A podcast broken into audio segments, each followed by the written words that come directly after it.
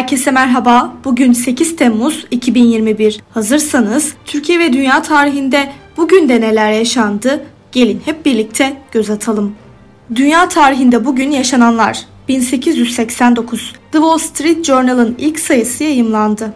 1948 Amerika Birleşik Devletleri Hava Kuvvetleri ilk kez başlattığı bir program çerçevesinde kadınları da birliklerinde eğitmeye başladı. Türkiye tarihinde bugün yaşananlar 1522 Kanuni Sultan Süleyman Rodos'a çıktı.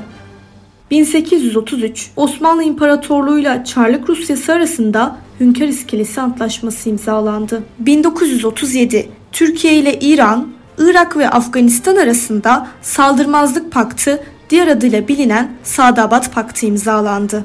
2018 Çorlu tren kazası meydana geldi. Kapıkule'den İstanbul Halkalı'ya doğru hareket eden yolcu treni Çorlu yakınlarından geçerken yağış nedeniyle rayların altındaki menfezde oluşan toprak kayması sonucu 5 vagonun devrilmesiyle meydana gelen tren kazasında 25 kişi yaşamını yitirdi, 317 kişi de yaralandı.